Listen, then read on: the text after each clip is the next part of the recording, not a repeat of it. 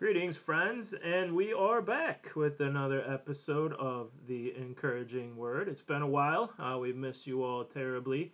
We uh, we certainly have a, a, fondness for our audience, even if we don't always necessarily know who you are.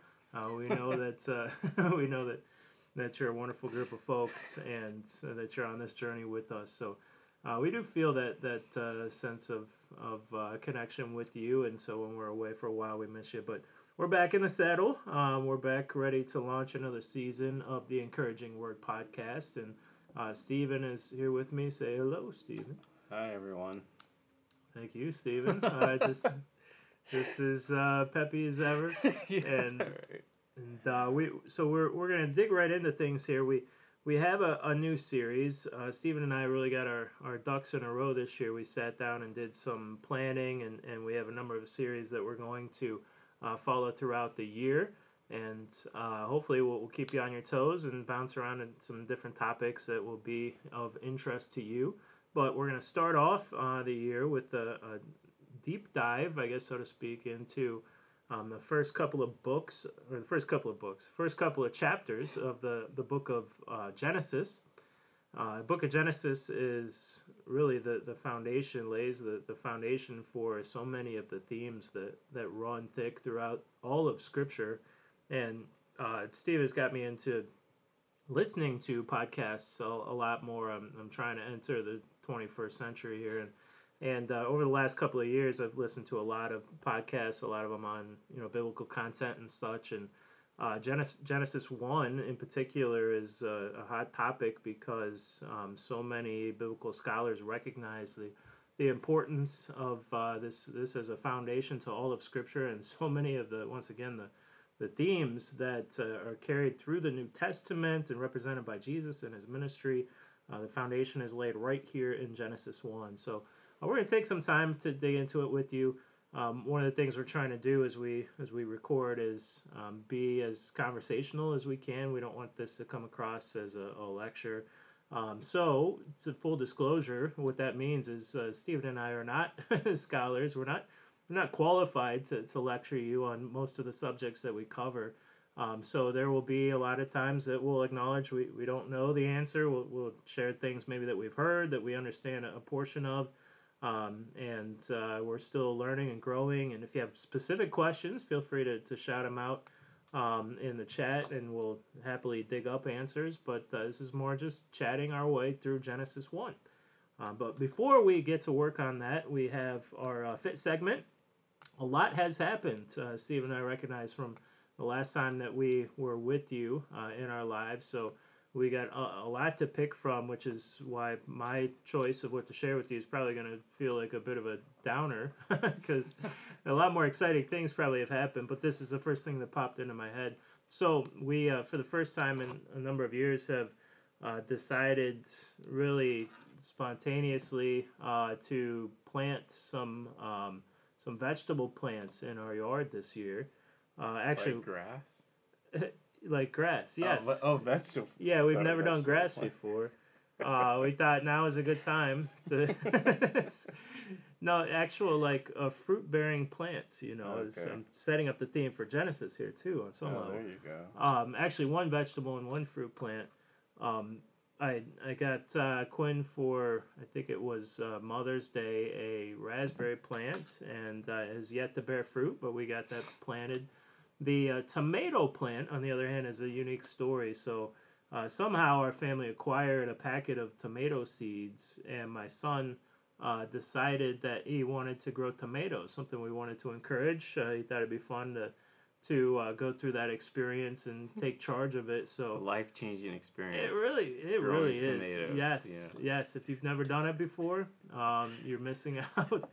so, in all of his wisdom, he decided to uh, pour the whole packet of seeds into a very small pot, like the size of a Dixie cup or something, and it started to grow this this tomato plant. Um, and uh, since then, we've transferred it twice, I think, to larger pots and now in, into the ground, and it's starting to produce some some tomatoes. But it's it, an interesting effect um, when you plant about thirty seeds or so, you know, in one in one small uh, area uh, essentially as one almost like mutant plant that's taking over the entire side uh, mm. garden of our yard. Mm. And it's a, a, sight to see. Um, it hasn't produced as many tomatoes as you would think, but the, the vines are just growing all over the place. So uh, it's that mutant like you said. It's mutant like. It, yeah, it feels like like 20 plants fused together. I tried to stake it up to keep the tomatoes off the ground, but there's like too much to stake. so it's There's too much at stake. Yeah. Too yes, far too much at stake. Uh, to to, to um, yeah, to mess around with that. So so that's my fit. Uh, I'm sure Stephen has something a little bit more interesting from yeah. his uh, recent past here. I don't know if I do, but I want to just kind of um, I'm also growing plants. Um, they're legal, legal plants. Thank you for clarifying. We, we all were convinced uh, otherwise, but yes. Um, I'm actually growing bonsai trees. So I had the first sprout. So I planted four different ones, and then two of them, two of the bonsai tree types have sprouted, and the other two haven't. So I think I'm gonna have to replant those. Um, but yeah, I'm trying to grow some bonsais and make it into a small business, you know, and start cashing in eventually for uh, my kids' college funds. And so um, just be on the lookout for this. This podcast will soon be advertised or uh, sponsored by my bonsai tree company. So. Is that what you're gonna call it? My bonsai. my tree? bonsai. Yeah, that's a good idea. Is there a market called my for bonsai? Bon is bon yeah. are bonsais a thing or just bonsai? Yeah, they're the tree? little the little trees that. So it's a tree that produces trees it doesn't really. I, I do wonder how they get bonsai tree seeds because I've had bonsai trees, but I don't. Where you get the seeds from? Anyways, that's a mystery for. For leave a comment below for uh, if you if you know where bonsai tree seeds come from, which I'm assuming they come from bonsai trees. Really which uh, yeah, this this is good. Bad. All right, my fit segment is um we our family. We recently um, or we are had a, added a new addition to the family, and uh, it's it's a dog, not a human. No humans are coming, um, but uh, yeah, his, his name's Ollie, and he's an Aussie Doodle, and he's been really great. He's been I tell people he's the perfect balance between uh, playfulness and just chillness. Just he's just really calm. So he'll go out and he'll play catch and he'll run around the fields, run around the baseball fields, and just be kind of like puppy-ish. But not he he'll come and he'll listen and he stays by your side for the most part. He's great for walks and stuff. Um, but then when we're inside, he'll run around with the girls and. But when everyone else is sitting or when we sit to eat dinner, he actually he might beg a little bit, but eventually he realizes he's not getting any food and he'll just sit he'll just sit on the couch. Or if we're or if we're all just at home just sitting on the couch and not doing much, he'll just lay on the ground or lay next to you or so he is he's really good being balanced um, between being playful and and not being super playful. And he's great with the girls they like to boss him around and so especially my youngest now she doesn't feel like she's the youngest. She can boss the dog around now and she's no longer the youngest in the family. So um, she's like that that sense of power now. So um, does yeah. Ollie play the things that the girls like to play? Like, do they play dress up? Right. Tea parties. And... They haven't dressed them up yet, um, but they do like to act like dogs. Which uh-huh. they acted like dogs all the time before, and I was hoping it would stop them from acting like dogs. But now they still act like dogs, even though we have a dog. So, like, you don't need to act like dogs anymore. We have a dog, but they love to act like dogs around the dog. So, uh, yeah. And also, it's, it's been kind of cute. They like to take care of him so much that they fight over who gets to pick up the poop. So, uh, the girls have.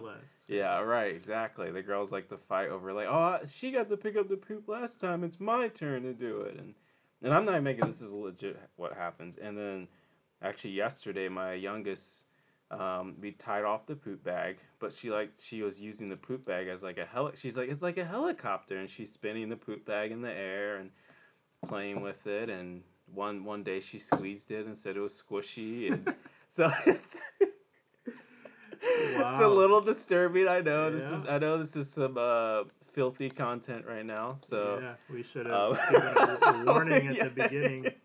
We were going to Right, talking exactly. about illegal plants Right, and right. squishy poop. squishy facts. Yeah.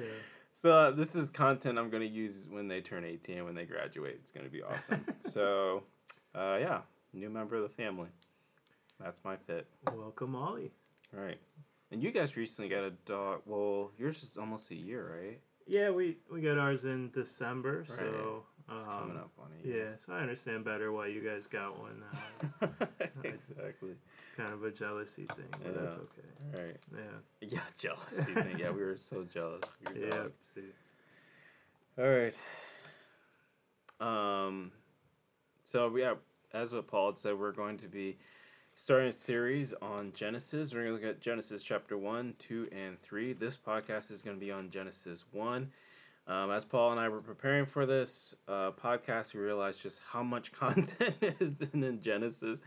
Um, we talked about you could even have a podcast on each day of Genesis, which actually would be kind of fun to do. We had said, but uh, it's just it's just a reminder. Just Genesis is chock full of content, and I would argue that um, much of the Bible after Genesis one and three, m- much of the Bible can be pointed back to Genesis one and three.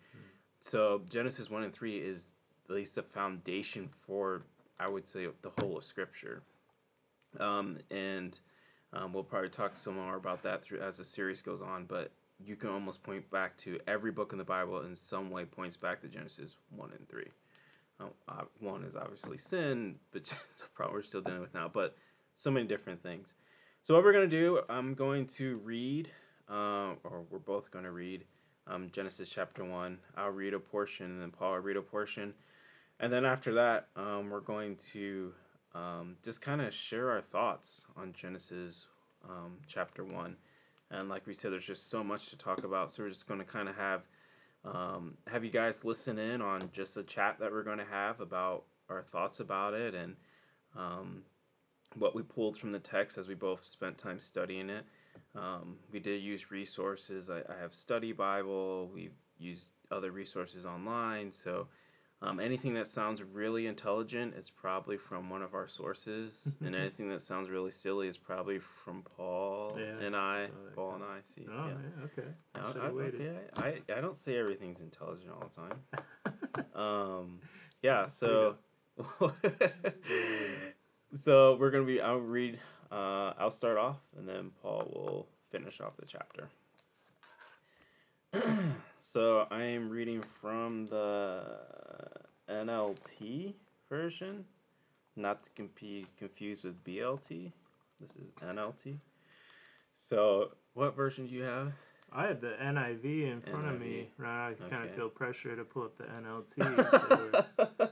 maybe no, I'll you know, that. I think it's good to have different two different translations Oh, to no, thank hear you. two different perspectives. so. rescued me.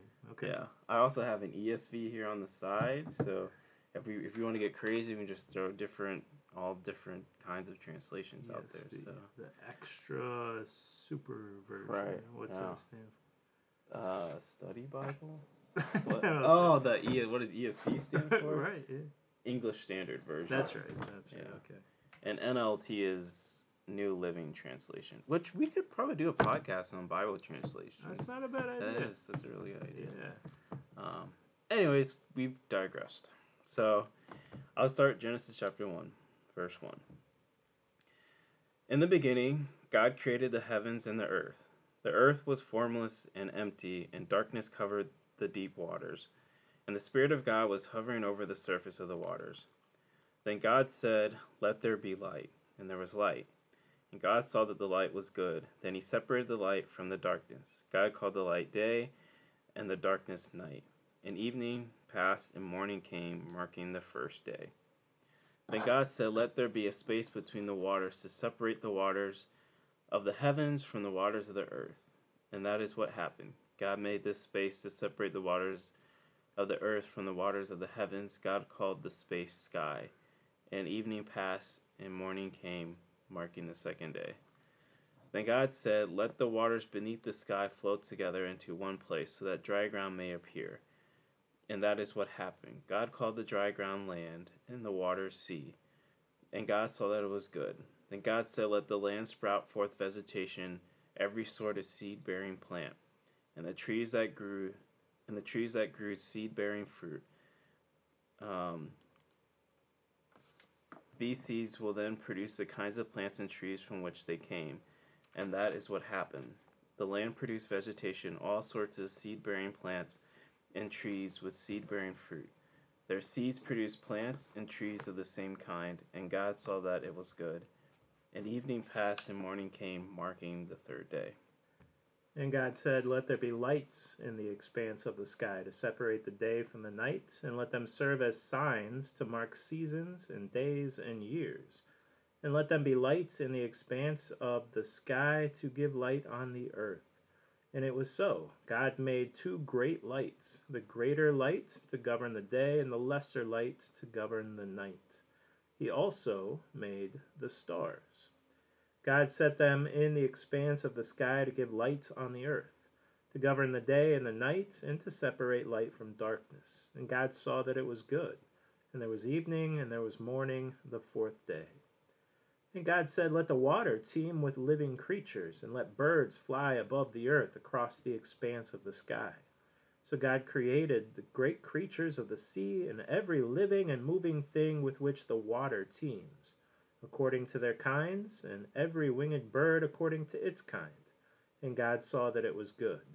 God blessed them and said, Be fruitful and increase in number, and fill the water in the seas, and let the birds increase on the earth. And there was evening and there was morning, the fifth day. And God said, Let the land produce living creatures according to their kinds, livestock, creatures that move along the ground, and wild animals, each according to its kind. And it was so. God made the wild animals according to their kinds, the livestock according to their kinds, and all the creatures that move along the ground according to their kinds. And God saw that it was good.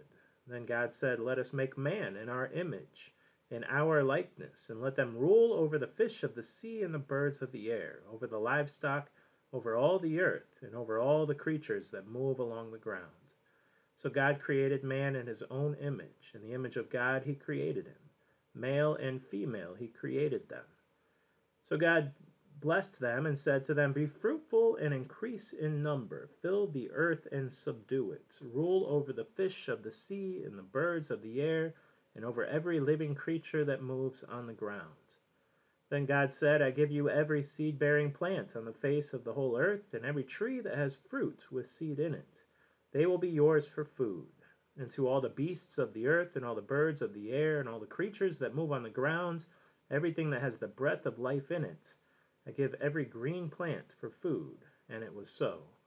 God saw all that he had made, and it was very good. And there was evening, and there was morning, the sixth day. Thus the heavens and the earth were completed in all their vast array.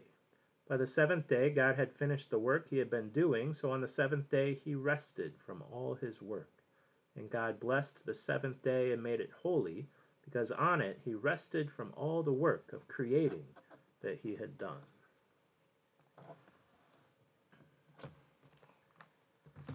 All right, uh, so we we did uh, curl around into chapter two there because it seemed uh, silly to leave off the last day of creation, even though it's a, a day set apart um, for something that's not uh, actively creation, and uh, a day that deserves some attention. Uh, we do have limited time today, so we're going to plug right in, and, and um, anything we don't get to, uh, we'll have to come back at you later, uh, maybe in a different podcast. But let's start. Uh, let's start early in chapter one here and start looking at these days of creation.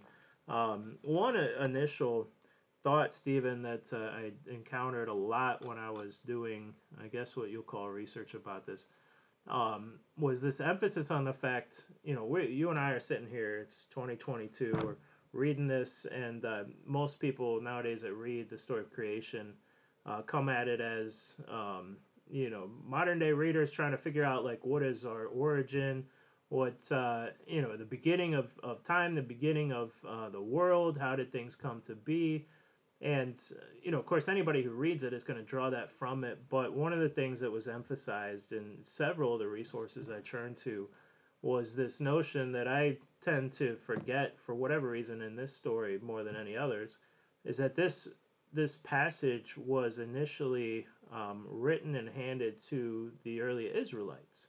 Hmm. And um, I guess it, it makes sense to talk a little bit about authorship um, so we know exactly when and, and where this is coming from. Yeah. But uh, most uh, most uh, scholars agree that the first five books of the Bible were written by Moses. There's all Mhm. sorts of other theories floating around out there, but there's some consensus around that, except for the end of um, Deuteronomy when when Moses dies. Right. You know, it'd be kind of awkward for him to write, and I and I died Right. and was buried here. So. Right. Um, but aside from those those few verses pertaining to his death, we get Moses probably authoring this, and timeline wise, I, I think um, the also general consensus is that this was written uh, probably during the, the time of wandering in the wilderness. But Moses presents this uh, perhaps to the people when they're really being established as a nation, maybe in the, the Right. promised land. This is one of the first gifts they receive from God. Is this this story of their origin? Right. And to place it in its proper context, you get these people who had just spent 400 years in slavery being belittled and abused Right. and told how worthless, you know, they are. Um, and they had no real identity. They had no uh, communication from their God in, in all those years. And all of a sudden, everything changes. They're, they're pulled out of, they're rescued, freed from slavery by Moses and uh, God through Moses. And and they start fresh and i feel like this passage uh, genesis you know one in particular is is giving them their identity. It's helping re- re-inject some value some meaning into their lives recognition of who they are where they came from who their god is why they exist. Uh, and so one of the things I came across repeatedly is this notion that we got to read it through that that lens. We got to Oh, recognize this was not initially written for us. It's meant for us as well, but the initial you know writing was intended for the Right. early Israelites. Right.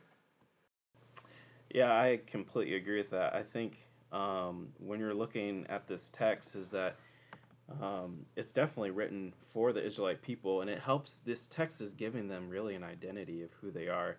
Um, I agree with what Paul, what, what you said about um, the first five books being written by Moses, um, but I would also say that these, but even before Moses, there was an oral tradi- tradition that was passed along, and and I know in our Western society, when we hear oral tradition, we're like, oh, well, it must not be like as concrete as something written down. Um, but we have to we have to again remember that this is ancient culture, and the oral tradition was much more was stronger and much more intact than what we would think of an oral tradition. Matter of fact, though, even what's funny, like even in our Western culture, and we have things written down um, you still have different viewpoints. So like you could take one event and five different authors write about that event, you're gonna get five different perspectives. So um, even in our even in our Western context, which we which we like to believe is so rock solid, there are still you still have different viewpoints on the same thing. Like so. I, I believe we can fully trust here on the content that, that we are reading um, this content that was first used and is still used really to form the Jewish people. It's how they get their identity.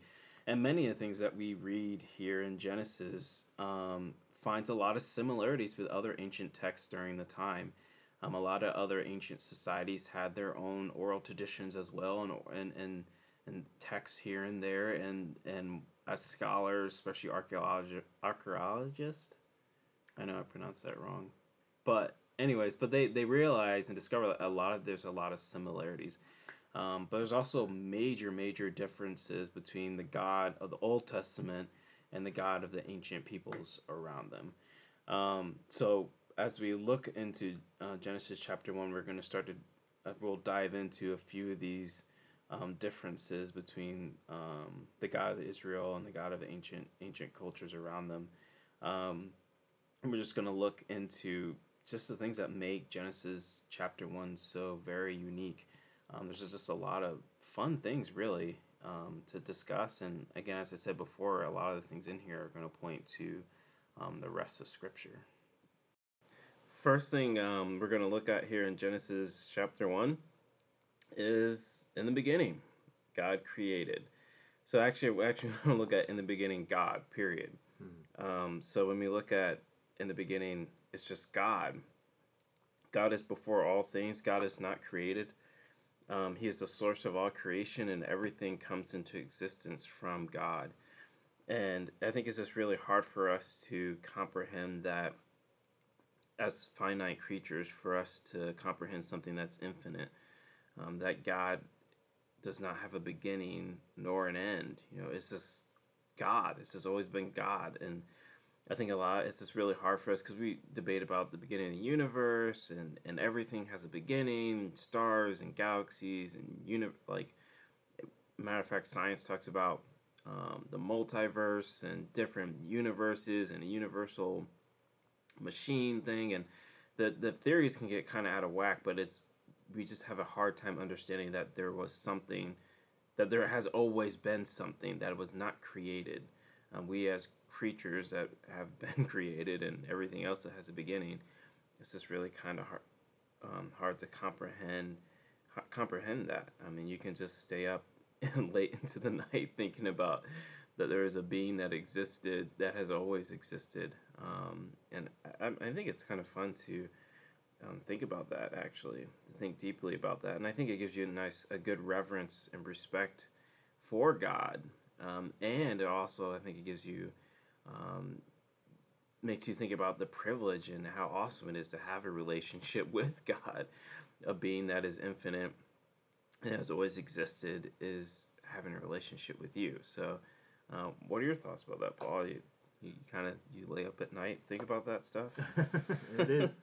It is mind-blowing. Um, absolutely. It's um, i try to I always try to put it in a perspective i can understand. Like if i Right. were to try to initiate a relationship with an like a, an ant that had just been hatched from its egg or something like you're talking about I- like an ant that crawls on the ground not like your ant pretty right. sure yeah Okay, like, pretty sure that's what i was going for okay yeah, that would be an interesting image. But um, you know, being a person who's been alive for a number of years, no, nothing uh, close to you know God scale, but and and then this uh, really you know fragile, just simplistic creature that you know takes its first breath, and I'm I'm seeking relationship with it, and and really what God was doing with humanity, and I know we're jumping around, I guess, but was uh, trying to bring humanity into a relationship in which uh, we served alongside him. And so not only is God this this infinite being that is lives outside of time, but uh, he wants to, to turn over that amount of power and responsibility to us, a privilege of being able to serve and really function um, with him and almost like him, even though uh, there's a, a clear distinction to be made between you know God and humanity but uh, we'll, we'll build towards build towards that a little bit. But I love that you started with in the beginning God, and, Right. uh, because I, I think those are um, the the first four words of Scripture really lay the foundation for everything. Then God created. There's no question that right um, the world we live in was created by God. We can have all sorts of conversations about what that looked like, um, but Right. everything does point to an ultimate creator.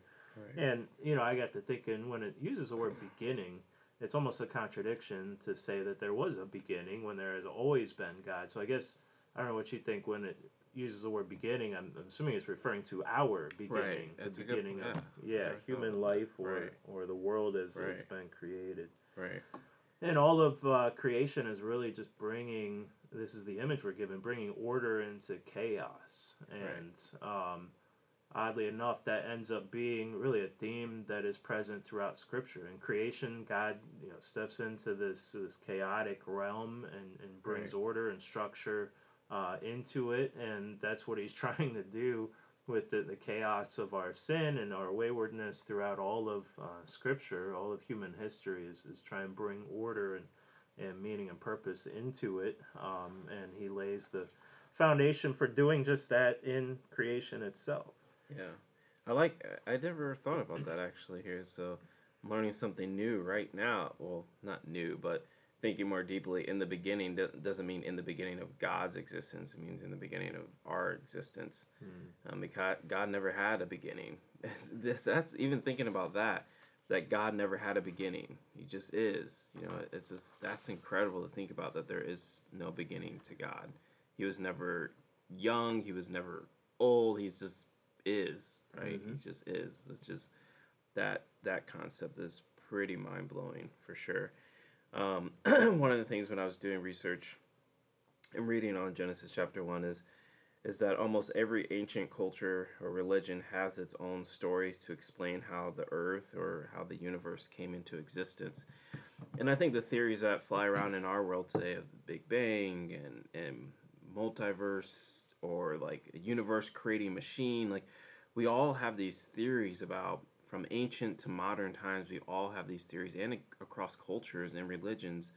There are many theories and ideas of how did we come to a beginning, which again, I th- I think that accounts for us as human beings having this religious nature in us, whether you're atheist or you're Buddhist or whatever. Within our within what it means to be human, we all have this longing and wondering how did it all begin. Um, I think that's one thing as human beings that kind of keeps us, kind of ties us all together. That we're all seeking this beginning. There is some beginning that we are longing and looking to, um, and this is, and Scripture gives um, its answer to, and what I believe the beginning is, is, is God. Um, but as you look through cultures throughout time, as today, and, and, and in the many years past and centuries past, all cultures were seeking to answer that question how we came to existence, what was the beginning. Um, and I obviously believe in Scripture's answer to that question. Yeah, it's. Uh, I'm glad you brought up the uh, notion of other cultures and other people groups developing their own creation stories, because actually I think that ends up being a point of criticism for a lot of people towards Christianity. Yeah. Um, that you know the the impression people have is that oh you know when when the the Israelites um, became a people group and uh, they started to ask these same questions that you uh, just just shared are, are very natural to uh, I guess human nature. Where did we come from? Uh, what's our origin story? Um, they looked around them at the other other cultures and they said, "Oh, we, we need to create a story of our own." And so they, you know, out came this this uh, this saga of, of God, this God, uh, single God creating uh, the universe and the, the days of creation and such. And then um, not just a creation story, and another one that uh, a lot of other cultures have is a, a flood narrative or, a, or kind of a, a destruction of the world narrative, Right. kind of an anti creation. Right. And um, and Christianity obviously has that as well. But uh, one of the concepts I, I came across from um, from a podcast I think I was listening to was that um, you know the, the response to that criticism isn't to look to the, the story of creation in the Bible and the flood in the Bible and, and ask you know uh, why are we repeating or, or mimicking other cultures? It's uh, it's trusting that these are authentic and true. And what we should be looking for is what sets our creation narrative apart uh, from Right. others, what sets our flood narrative apart from others. And for example, our creation narrative, we're, we are created by a, a single um, uh, God that exists outside of time and, and space. Which uh, I don't really get any of the other gods. They, they seem to all have some sort of limitation, right? um, and and um, our Right. God has no weakness, and our God not only chose to create us, He chose to create us as objects of love, not Right. as uh, pawns to be moved about Right. on His, His board of power or whatever, and Right. and to share um, His uh, blessings with us and and uh, authority over creation with with us. And I can't imagine any other uh, people group has has that uh, distinction of uh, God Right. wanting to invite humanity to be part of ruling the world uh, alongside um, the God. And, and then the flood narrative has unique aspects uh, in our scripture as well, but that's not our focus today. But, you know, that would be my push back on, on those uh, Right. criticisms is look for what's unique about it. And uh, that's what sets our, our faith apart um, from others and other false beliefs. Right. And I was most of the ancient beliefs about the beginning were pretty violent. Um, and like you said, that human beings were not really created to reign with God. They're really created to um, be enslaved. Or Mhm. kind of like the gods were like, oh, let's create a bunch of slaves and let's call them human beings and they have them serve us. Um, where God's like, hey, I'm going to create human beings and they'll reign alongside me. Um, yet we still serve God in a much different manner as not slaves, but um, reigning with God over creation. Um, and also, too, I would argue that our modern myth of belief in um, the Big Bang Theory and stuff, it, it doesn't have, there's no love, like you said. Mm. It, it's just, it's just purely a bang happened things went from chaotic to order and things are going back to disorder. I mean, it just, there's no intention, there's no purpose, there's no motive. Things just banged. It, it, you know, it just, it lacks any sense of, and that's another thing about our creation story. There's unity, there's order, there's peace, there's love. Where like a Big Bang Theory, it's just, it's just things just come into existence with no intentionality. It's just kind of out of nowhere. Um, and, and I would just argue, I feel like the world we live in is filled with intentionality and purpose and love and meaning and how can a, a, universe like this or a world like this exist if the world came into existence without any of these things being coming about right it's i think i think the love and peace and that human nature that we have has to be drawn from some sort of being i think it to be honest i think it takes more faith to be an atheist, atheist to believe in something just coming out of nothing is to believe that there's some sort of creator. Now, we can agree that there's a creator, but who is the creator and how you define the creator and stuff is, is a different question. Mm. Um, yeah, and then going back to what Paul had said too about um, it was chaotic, and you read about how the Spirit of God was hovering over the waters. Um, the study that I um, did said the image of the Spirit of God hovering over Earth's surface is similar to a mother bird um, caring for and protecting its young. So, like the, the same language is used in God as He's calming the waters. And I know Paul's mentioned the flood narrative a lot, and this was interesting when I researched it. But um, Genesis shows that God is um, restraining chaos by prescribing boundaries for the sea and, and the land. But the flood an act of God's judgment undid all the boundaries and returned the earth back to chaos. Hmm. Um, and I never thought of seeing the flood in that way. That it was the flood flooded the whole earth according to Scripture, and I never thought about it returning it to a state of chaos, and then God again putting order back in place. And it was interesting viewpoint.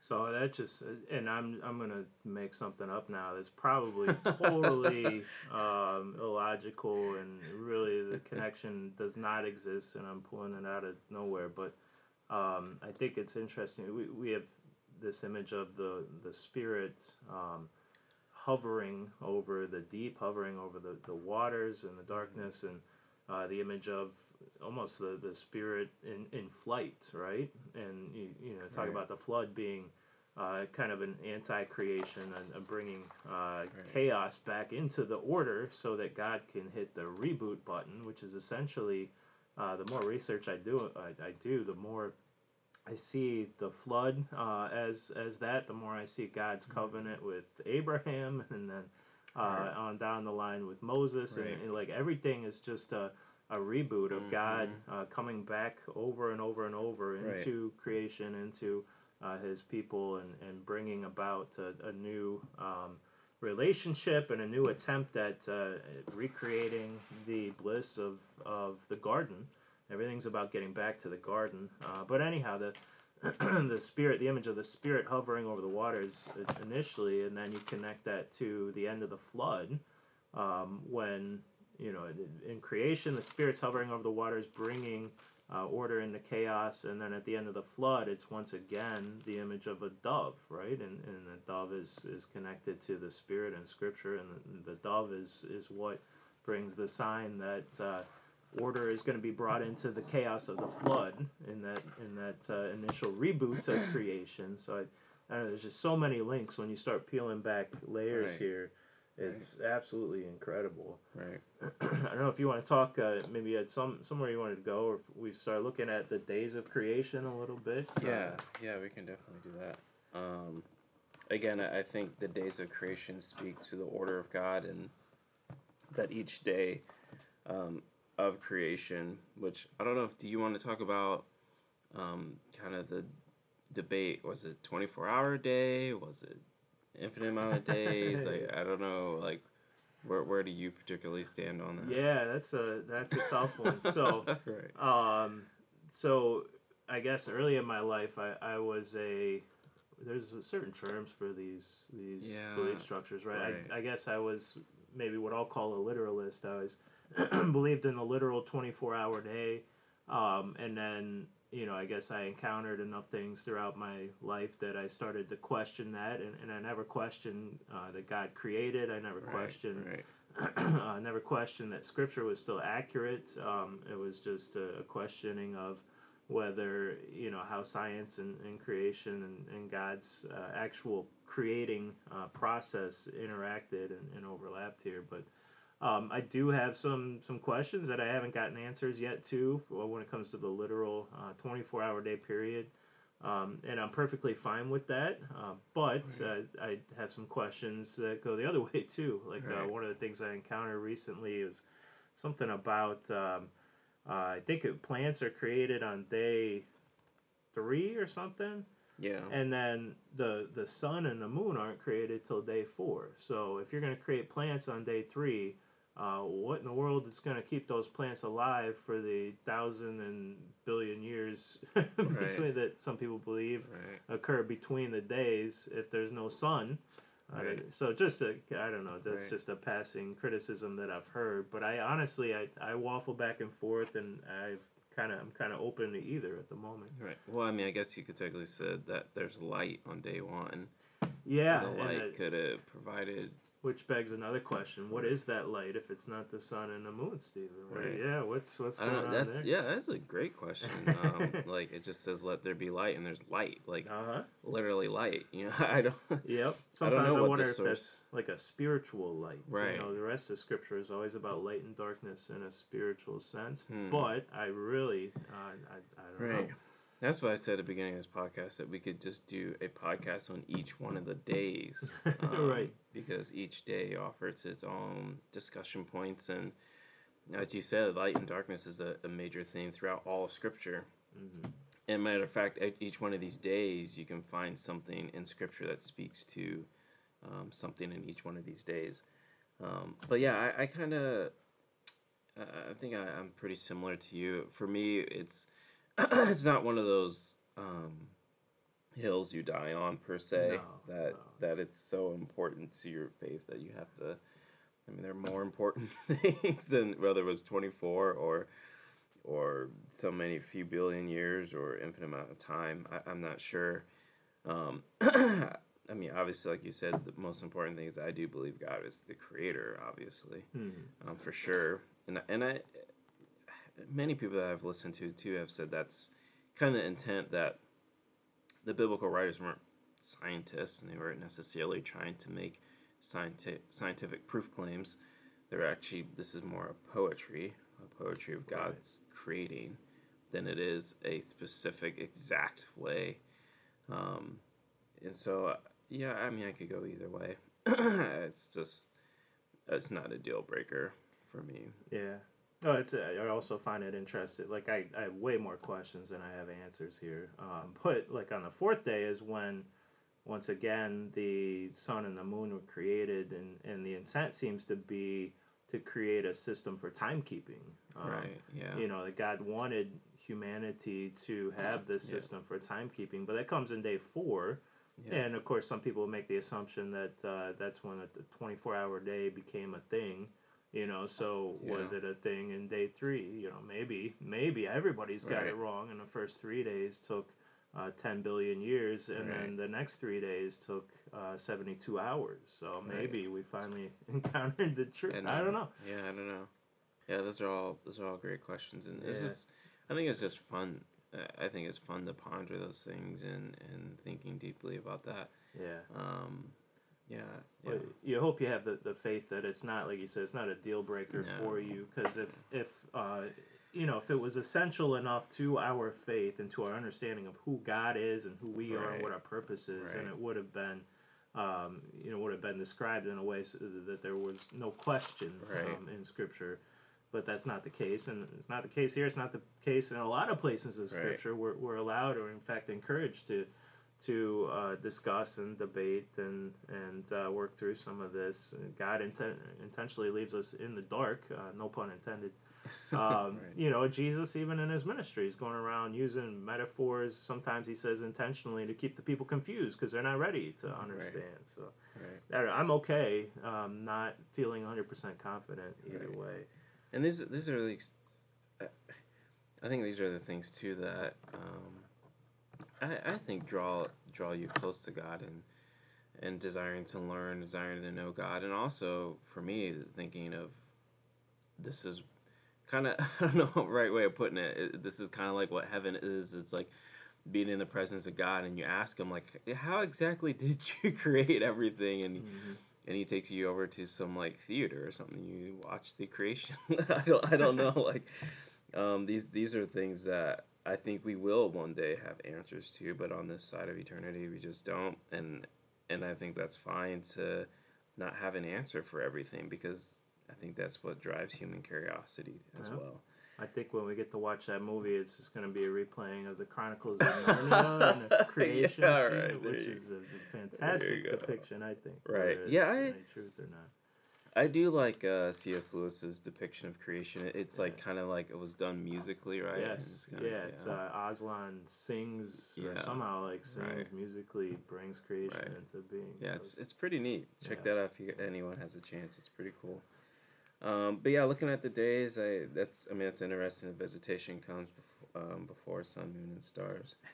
um, I, I mean, I think the biggest thing about creation is the human creation in day six, um, because I, I think it's just kind of every each day it's just adding a little bit more. Yeah, it's like the climax, right? Right. So you're building towards, right? And that's why every day, evening and morning is is good, but when right. you get to the creation of humanity, it's all of a sudden it's very good. There's right. A, there's a descriptor put in there. Right. So and this, yeah, I think we can just jump to day six because, yeah, that's where a lot of the heavy lifting is done. And yeah, I would also make the point too. It's almost like like you said, it's like the world is designed for the pinnacle moment in which human beings are designed. And right. and I've heard people say that some people don't. I don't know. I've heard on TV and stuff that the Bible gives human beings too much authority and power. But I would argue actually that um, we God has given us the authority to reign over creation, not in the sense that we crush it, but in the sense that we are meant to be gardeners of it.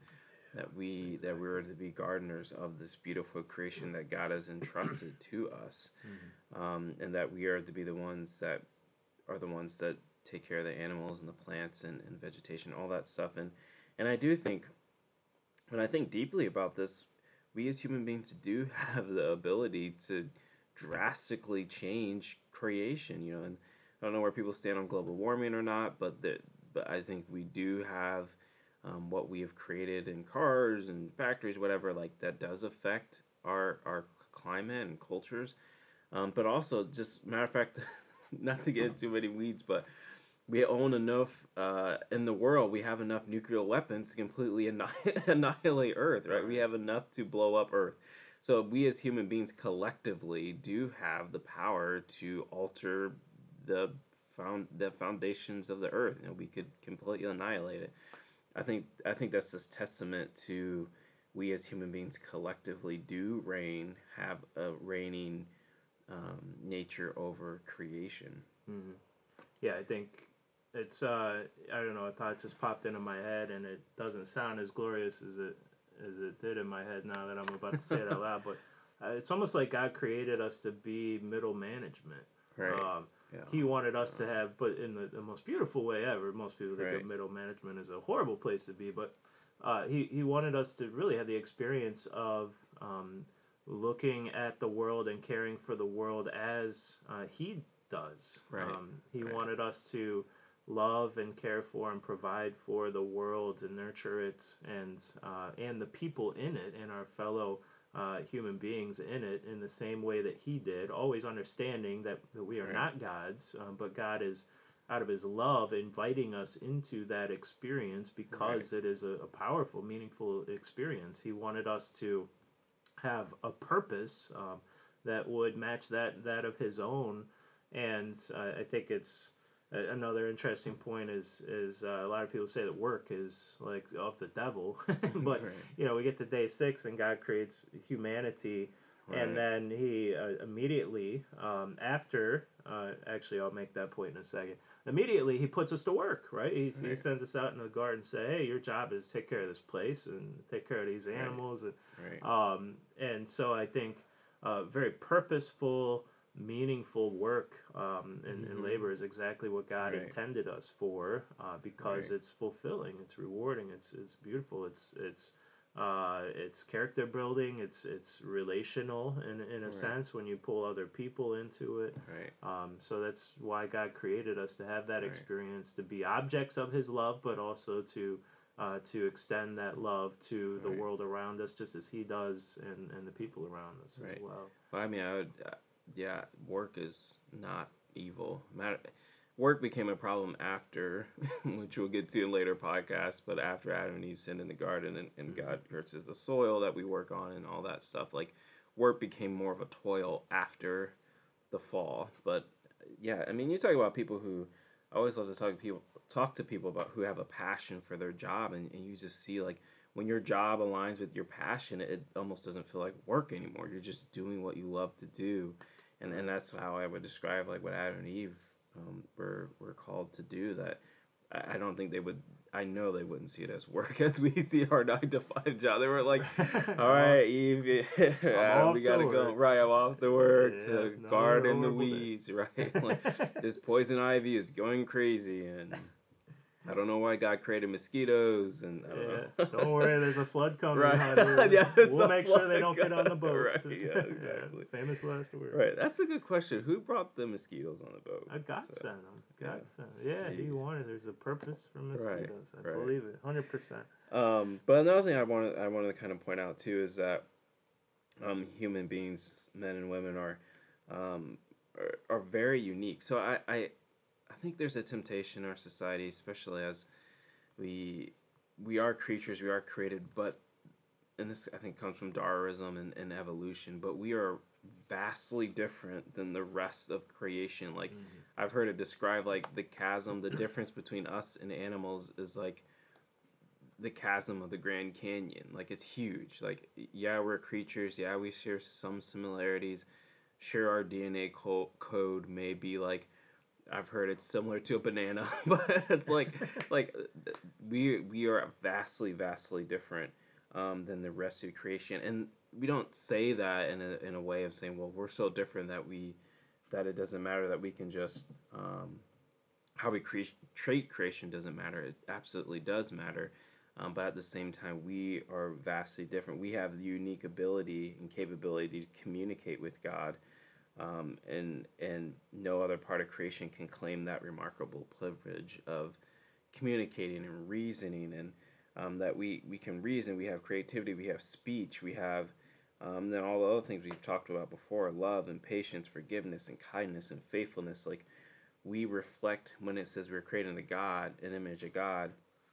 Not that god has a body like us but that we reflect um, god when we look at chapter 2 and we go into more of this where God like breathed His Spirit into us. Like we have a unique connection to God that nothing in all creation has, and um, and this is kind of why like when people ask, "Is my dog or lizard or fish going to be in heaven?"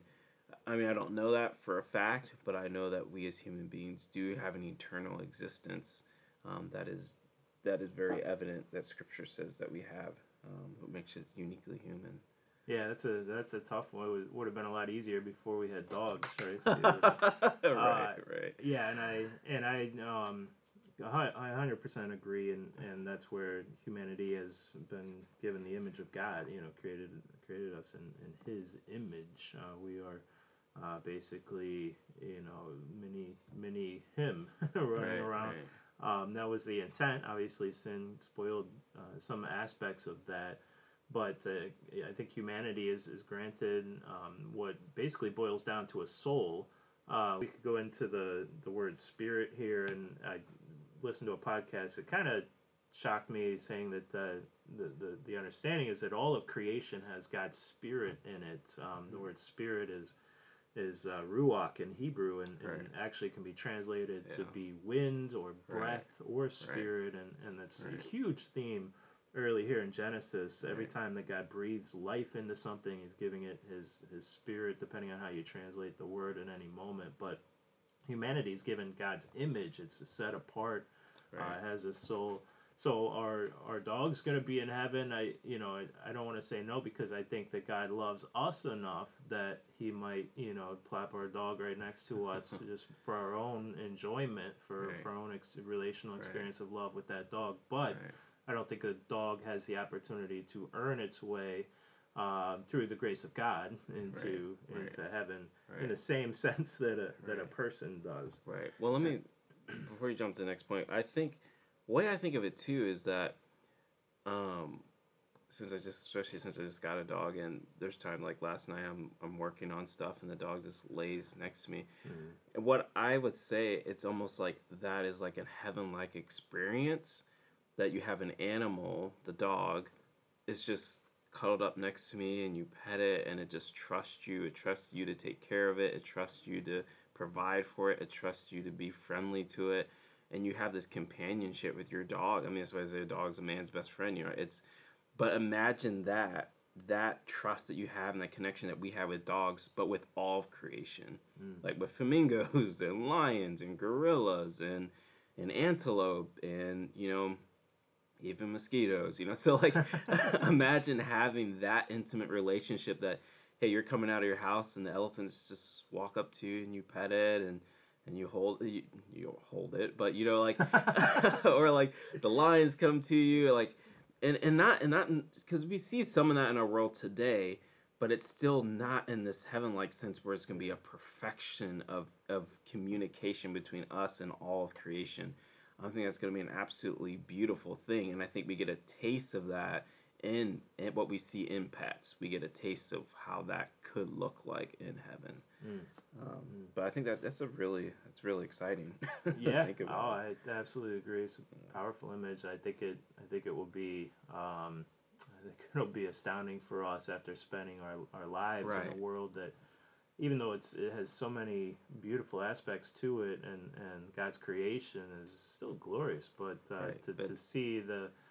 It not just visibly and through the five senses, but almost in, in this, Right. this sense of uh, communal perfection and, and right. innocence, Right. you know, regain its original form. Because even in creation now, there's a sense of danger, and Yeah. the, the animals have a sense of danger, and we have a sense of danger. Like I'm not gonna walk out in the middle of a jungle at night. You know, like I know the animals still they they still want to eat me. You know, so there's like yeah.